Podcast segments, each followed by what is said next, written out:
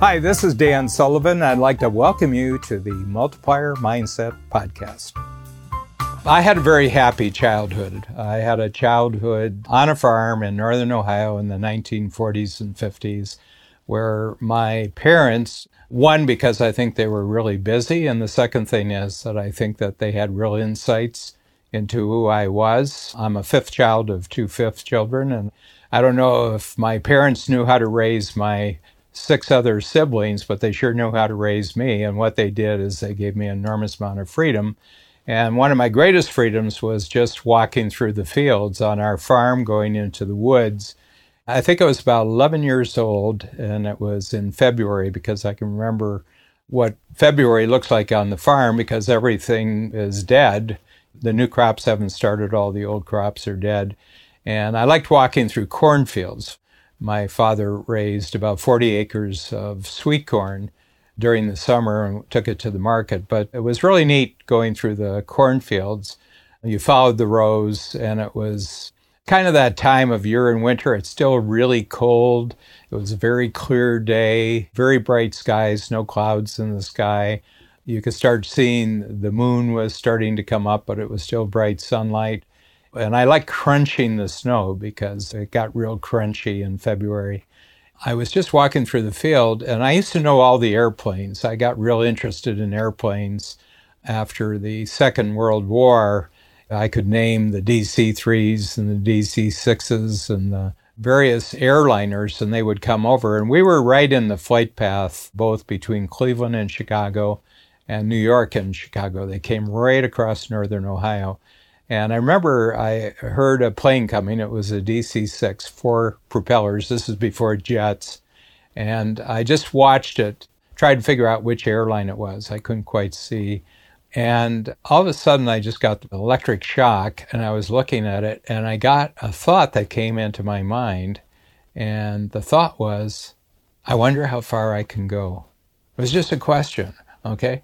But a lot of people, I've read reports of people who have religious experiences or they have spiritual experiences. And the way they describe it is what I had.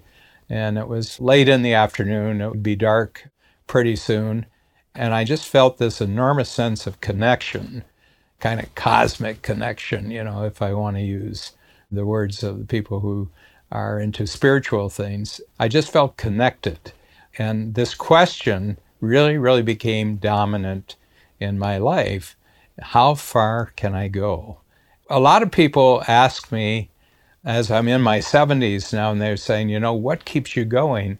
What is it that you're trying to achieve? And I said, well, I'm not looking for an answer, I'm just following a question. And no matter what level of success I've gotten to, no matter how much strategic coach has grown, I'm always at the end of a success, at the end of an achievement.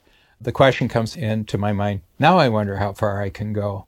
So, my feeling is that I've been unusually blessed by having my whole life framed by a question and not framed by answers. Okay, and the reason is because the moment that you get one level of answer to the question, how far can I go? Immediately the question gets bigger and you go to another level. So my sense is that this really keeps me going. And there are all sorts of cliches about entrepreneurs and why they do what they do. And I believe they do it for freedom. But if you dig down real deep inside Dan Sullivan's brain, the real reason why I do what I do is because I'm always wondering what the next higher level is to this permanent lifetime question that I've had I wonder how far I can go. It's not a question that I'm ever going to get to a final answer. It's the fact that as I keep pursuing the question, all sorts of new great things happen, new discoveries, new capabilities. I meet great new people. So when I look ahead at the future, people say, well, you can't predict the future. I say, well, I can because I know in the future, whether it's five years out or 10 years out or 20 years out, I know that every day that I live, I'm still going to be operating within this question that struck me out of the blue, literally, when I was 11 years old. I wonder how far I can go. I think the lesson is for entrepreneurs who want to keep going is reframe your future not as an answer, reframe your future as a question. The brain much prefers questions to answers. More of your brain gets involved in a question than gets involved in an answer.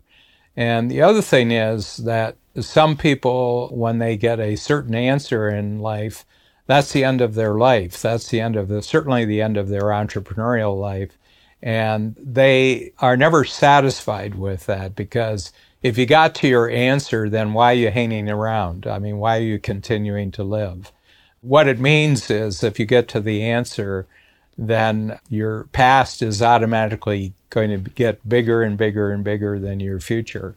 But with my framing of everything as a question, there is no answer I can get to that's going to leave me not wanting to take the question further. And what I notice is that people whose life operates out of a question are always fresh, they're always young, they're always alert, they're always curious, they're always responsive, they're always resourceful because they just want to get to the next level where they can discover even more of an answer to this lifetime question.